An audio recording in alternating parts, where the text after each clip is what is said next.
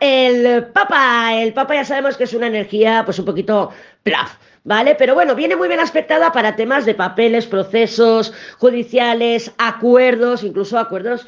Pues, hay un emperador al lado, al lado tenemos en Escorpio, ha salido el emperador y viene de la emperatriz. Pudiera ser que estuviéramos haciendo de mediadores entre, por ejemplo, una pareja que dices, mira, tengo a la Pepi que ha, se ha enfadado con el Pepe, voy a mediar a ver si lo puedo solucionar.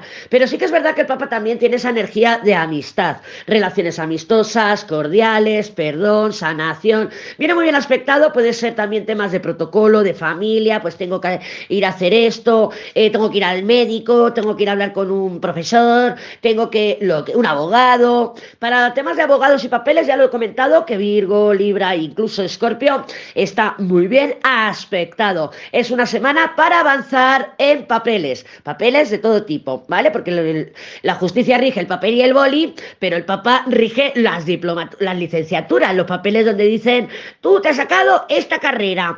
Eso lo gestiona el Papa, ¿vale? Entonces, todo lo que tenga que ser para pedir consejo, pedir evaluación, para buscar orientación de cualquier tipo, en cualquier área, viene súper bien aspectado.